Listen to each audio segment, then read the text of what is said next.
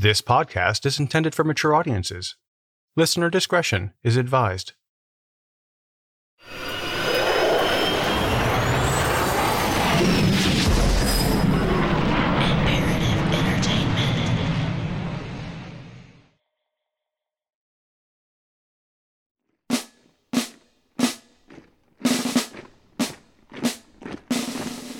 War. What is it good for? Absolutely. Well, you know the rest. Throughout military history, humans have been constantly looking for ways to gain the upper hand on the battlefield. The thickest armor, the fastest technology, the biggest elephant? Yes. Animals have been drafted into the playbooks of military strategy for millennia. From horses in the cavalry to mine detecting canines to mission ready dolphins, animals, from the smallest to the largest, have been our unwilling partners on the front line. Elephants have long been used in warfare throughout the world, from India to China to Africa and moving north to the Mediterranean. Fully decked out in armor and metal spikes added to their tusks, elephants were imposing and vicious. There's even a term for a military unit with elephant mounted troops elephantry. The massive beasts were primarily used to charge the enemy and force them to break rank. But elephants played a secondary role as well. They terrified the enemy. The fear that they instilled in the opposition could be enough to turn the tide in your favor. Alexander the Great found himself staring down 15 elephants when he fought the Persians in 331 BCE. The night before the battle, he made a sacrifice to the god of fear. The sacrifice may have worked, because Alexander won. He also captured the elephants, bringing them into his arsenal and ultimately influencing his future campaigns and strategies. Another historical figure known for his use of elephantry was Hannibal of Carthage. As he and his troops marched to Rome during the Second Punic War, he famously crossed the Alps with an army of war elephants. Unfortunately, many of the elephants did not survive the crossing due to the harsh conditions of the Alps but those who made it evoked fear and terror in the Roman warriors at the Battle of Trebia. So you're one of those Roman warriors. You're standing on the field of battle staring down a charging elephant. What do you do? You could stand to the side and let it rush through the line, and throw a spear or two at its unshielded legs and hope that they pierce its thick skin.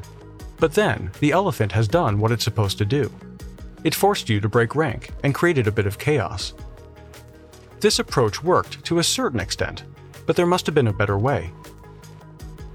The Romans seemed to be constantly facing elephants in battle, and spent a lot of time thinking about how to manage this formidable foe.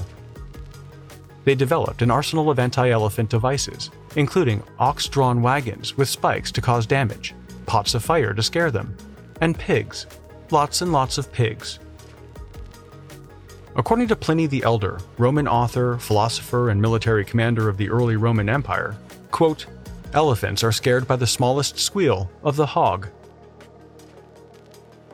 So, we started with war elephants, and to combat them, the Romans are now releasing war pigs. But why stop there? Why simply release a few pigs onto the battlefield and hope they squeal enough to slow down the mighty elephant, when you can set them on fire and really make sure you drive the point home? Incendiary pigs, or flaming pigs, were coated in pitch or crude oil, set on fire, and launched at the war elephants. The elephants reacted as we all would to these animated pigs. They were terrified and ran amok, trampling large numbers of their own soldiers. Pliny the Elder also wrote that, quote, when wounded and panic stricken, elephants invariably fall back and become no less formidable for the destruction which they deal to their own side than to their opponents.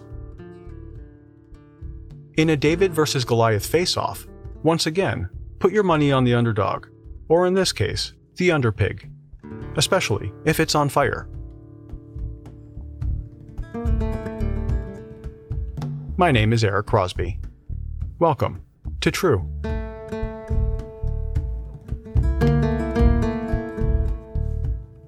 The Mexican free tailed bat is at the opposite end of the size scale from the elephant.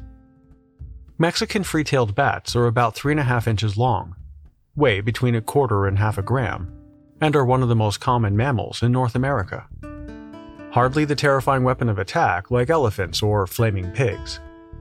But these tiny winged warriors were at the heart of an experimental weapons program run by the US during World War II that feels like it belongs on the pages of a pulp fiction novel. On December 7, 1941, a dental surgeon named Dr. Lytle Adams was vacationing in the southwest US. That was the day that Japan bombed Pearl Harbor. December 7, 1941 a date which will live in infamy. The United States of America was suddenly and deliberately attacked by naval and air forces of the Empire of Japan. As Commander in Chief of the Army and Navy, I have directed that all measures be taken for our defense. Like all Americans, Dr. Adams was shocked by the attack on U.S. soil and started to consider ways to counter the Japanese offensive. Adams had just visited Carlsbad Caverns National Park in New Mexico, where he had been wowed by the bats in their natural habitat. Carlsbad Caverns is home to many, many bats. The population of Mexican free tailed bats was once estimated to be in the millions, although that number has come down significantly in recent years. The bats live in the aptly named Bat Cave, and there are so many of them that when they emerge, they come out in a dense group that twists upward like a tornado and can take up to three hours for them all to exit. While on his vacation, Dr. Adams had learned a lot about bats. He learned that they possessed a natural strength and could carry a sizable payload proportional to their body weight. He learned that the bats hibernated when they were cold. He observed that bats were nocturnal and roosted before dawn and he saw that there were millions of them. Dr. Adams also knew that most of Japan's infrastructure and buildings were made of wood, not concrete. He then put two and two together and came up with a plan that was so crazy, it might just work. Dr. Adams reflected in a 1948 magazine interview, quote, Couldn't those millions of bats be fitted with incendiary bombs and dropped from planes? His idea was to attach time release incendiary bombs to bats. The bats would be dropped over Tokyo while it was still nighttime. As night turned to day, they would find a place to roost in one of the millions of buildings throughout the city. And then, when the bombs went off, thousands of fires would be lit, creating chaos and burning the city to the ground. On January 12, 1942, Dr. Adams sent a letter to the White House explaining his plan. The White House had received hundreds, if not thousands, of ideas from concerned citizens, but Dr. Adams' plan was shortlisted and made it to the desk of President Roosevelt.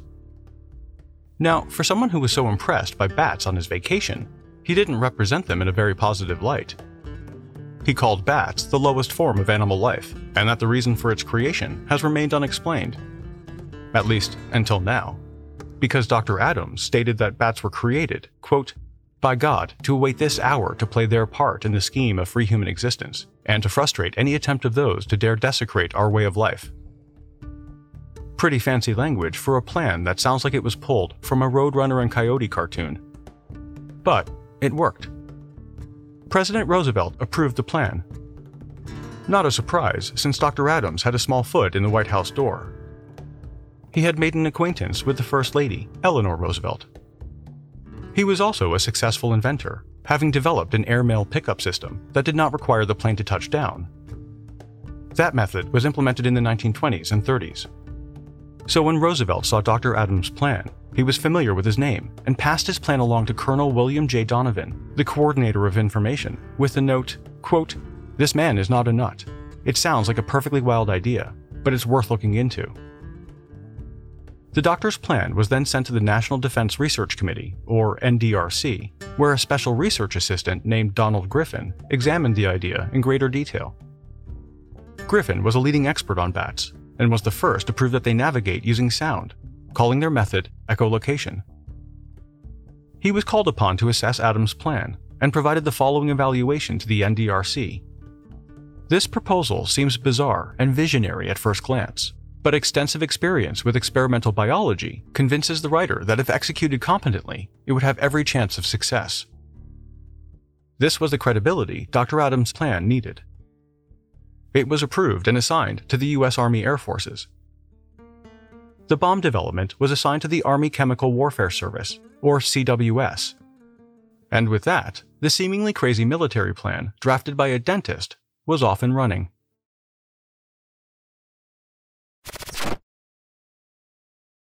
Afford Anything talks about how to avoid common pitfalls, how to refine your mental models, and how to think about how to think. Paula, while certainly you can mess up on a million dollars a year, it is far less likely than it is on $30,000 a year. Right. I would meet wonderful people that were struggling with a budget that was super tight. It was 100% you need to make more money. Make smarter choices and build a better life. Afford anything, wherever you listen.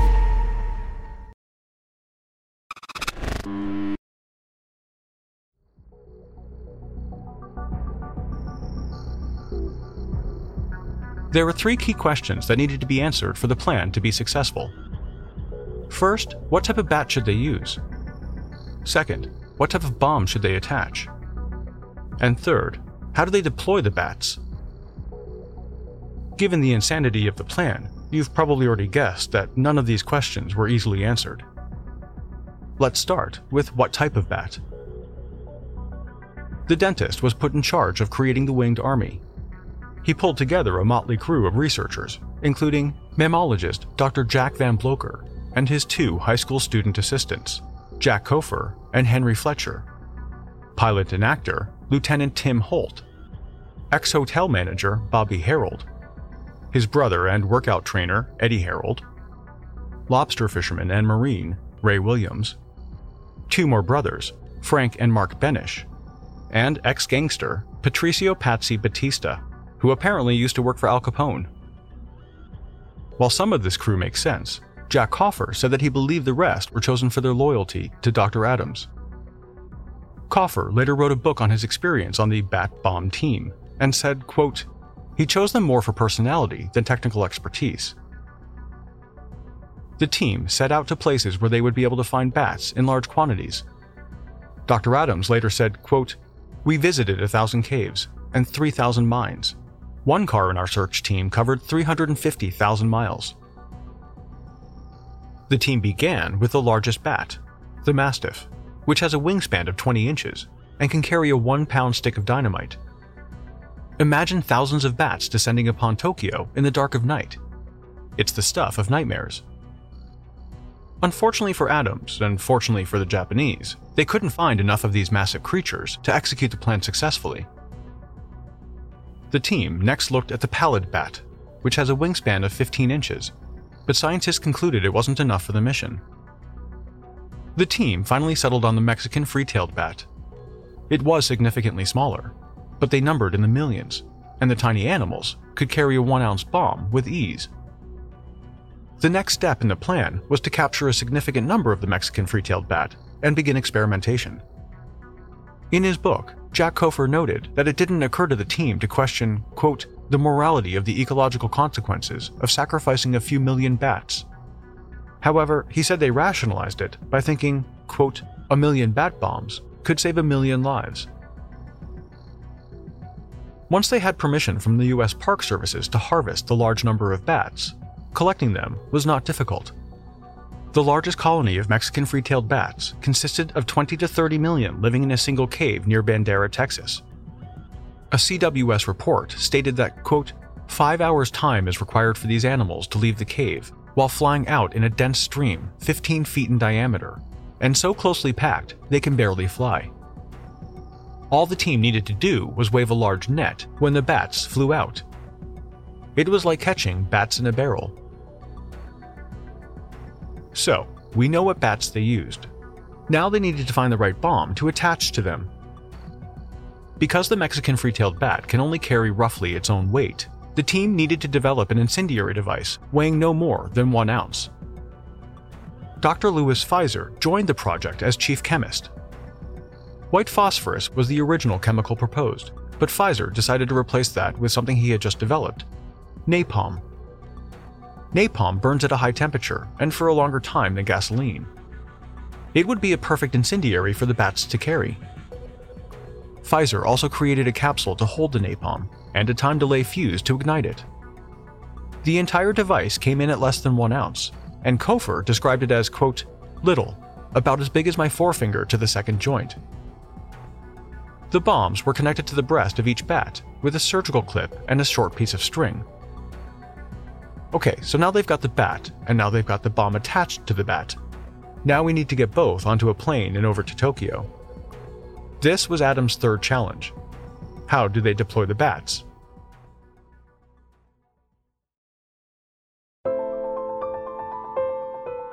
Adams knew that bats hibernated in cold temperatures, which made them easy to manipulate and transport. His plan was to force the bats into hibernation for the journey overseas, but he needed a way to wake the bats when they arrived at their destination. Dr. Adams couldn't simply drop hibernating bats, because they would crash to the ground, and if they woke in the plane, well, that would just be chaos. And there was the risk that the bats would set off their incendiary devices, Adams' first idea was to use a cardboard container that opened at about a thousand feet. According to a CWS report, the bats were expected to, quote, fly into hiding in dwellings or other structures, gnaw through the string, and leave the bombs behind. This plan was first tested in early May 1943 in California. 3,500 bats were outfitted with dummy bombs and dropped from a B 25 flying at 5,000 feet. Unfortunately, most of the bats did not fully wake up from hibernation and plummeted to the ground like tiny bags of wet cement. Undeterred, the team moved their testing to an Army Forces airfield in Carlsbad, New Mexico. A few days later, the tests continued. It went about as well as expected. There were many complications.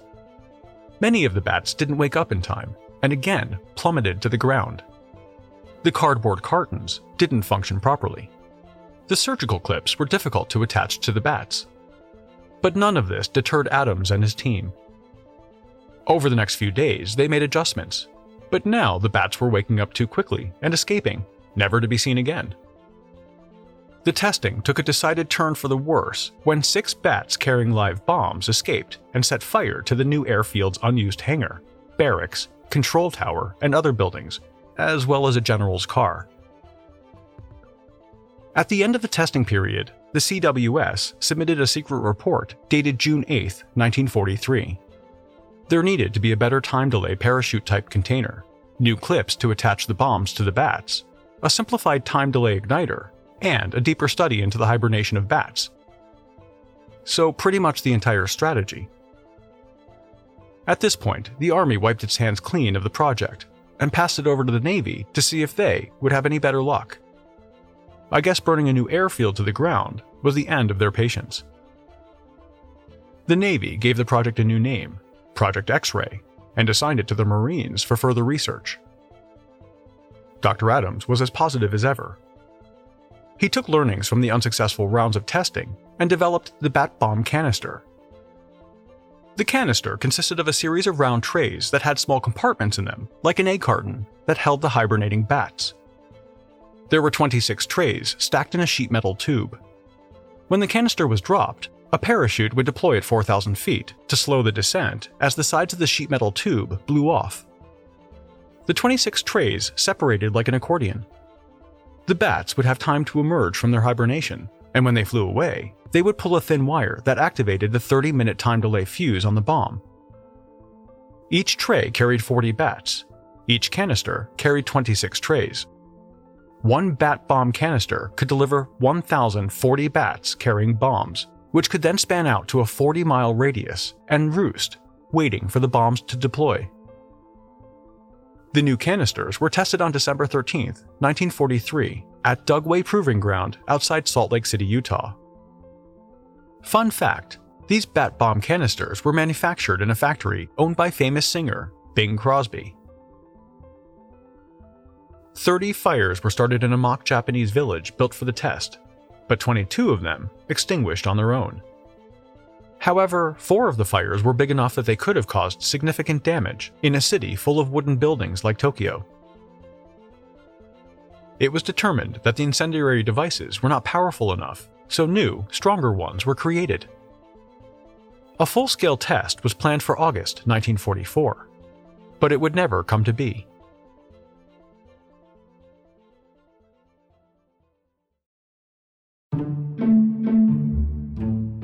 Fleet Admiral Ernest J. King, Chief of Naval Operations, learned that the bats would not be ready for deployment until mid 1945.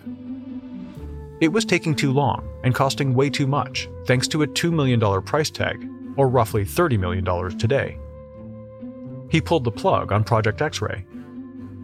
In the official report, the project was cancelled, quote, not based on any shortcomings on the incendiary and time units developed, but rather upon the shortcomings of the fundamental idea and the opportunity of getting sufficient reliable data in order to plan a timely operation. Mind you, there was probably another reason Project X ray was cancelled. Around the same time, there was another top secret military project underway. Adams told his team about an interaction he had in Washington with a general who confused Project X ray with another secret project. Adams described the other project to his team as, quote, the silliest nonsense you have ever heard. That silly project was the atomic bomb. Jack Couffer, the research assistant, later wrote in his book, quote, There was no point in fiddling with bats when they had something like the atomic bomb. Dr. Adams was, of course, disappointed in the cancellation of his project. He believed that the fires set by the bat bombs would have been more destructive, but less deadly than the bombs dropped on Hiroshima and Nagasaki. He said, quote, Think of thousands of fires breaking out simultaneously over a circle of 40 miles in diameter for every bomb dropped. Japan could have been devastated, yet with a small loss of life. Dr. Adams was a resourceful man, full of great, if not a little crazy, ideas. Never one to limit himself to his dental practice, following the war, he invented a pellet that could be dropped from a plane to reseed the prairies. And probably his best idea he tried to develop a fried chicken vending machine. The rest of Adams' motley crew went their own ways and returned to their original careers, with Jack Couffer becoming a successful Hollywood cinematographer. Donald Griffin, the bat expert who provided the professional validation for Adams' plan, became a well respected psychologist who made significant contributions to the area of animal cognition. He became an advocate of animal consciousness and believed that animals were self aware, like humans. Later in life, Griffin actively questioned his support of Adams' project and the weaponization of bats. But maybe he would have been okay with a British plan to use dead rats. Yes, from bat bombs to rat bombs.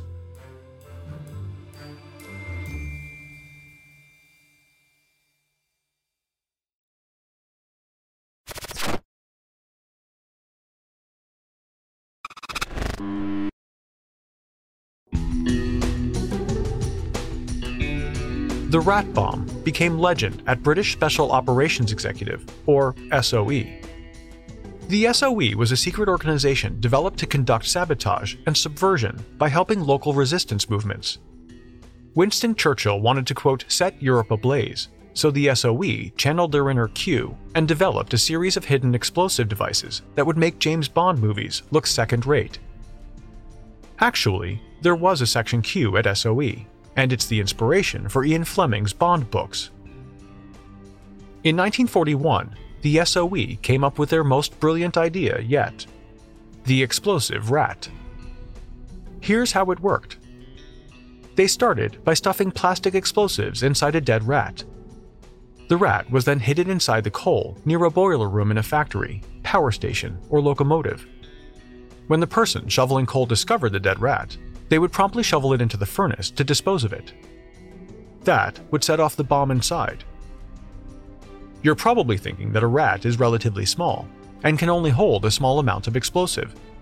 But even a small explosion can puncture a highly pressurized boiler and cause a devastating blast. The idea was genius, if not a bit gross. Still, the Brits put the plan into motion. The first issue was to find a supplier of dead rats. No problem. An SOE officer posed as a medical student and purchased 100 rats, supposedly for laboratory experiments.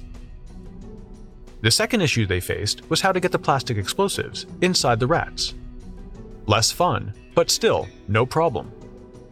The rats were stuffed and sewn up again. As reported on an SOE file, quote, this device caused considerable trouble to the enemy, but not quite in the way that was intended. En route to Germany, the rats were intercepted. The container was seized by the Germans, and it seemed the legendary plan was over. Or was it?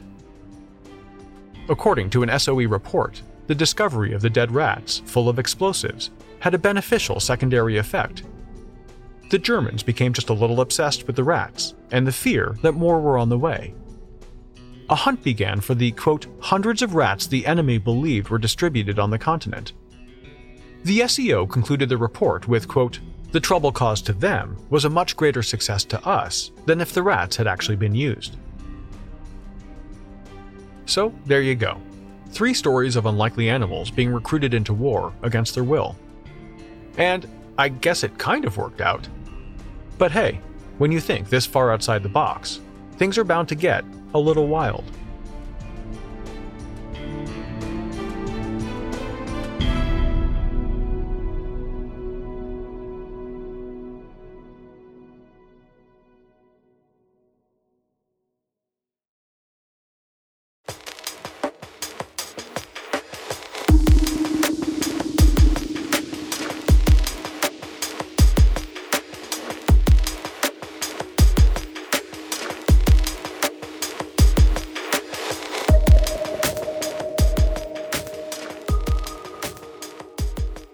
True is a production of Imperative Entertainment. This episode of True was researched and written by me. The executive producer is Jason Hoke of Imperative Entertainment. Cover art and design was created by Jenna Sullivan. True was created and is produced by me. Comments? Questions? Get a hold of us at podcasts at imperativeentertainment.com. A huge thanks for listening. I'll be back next week with another episode.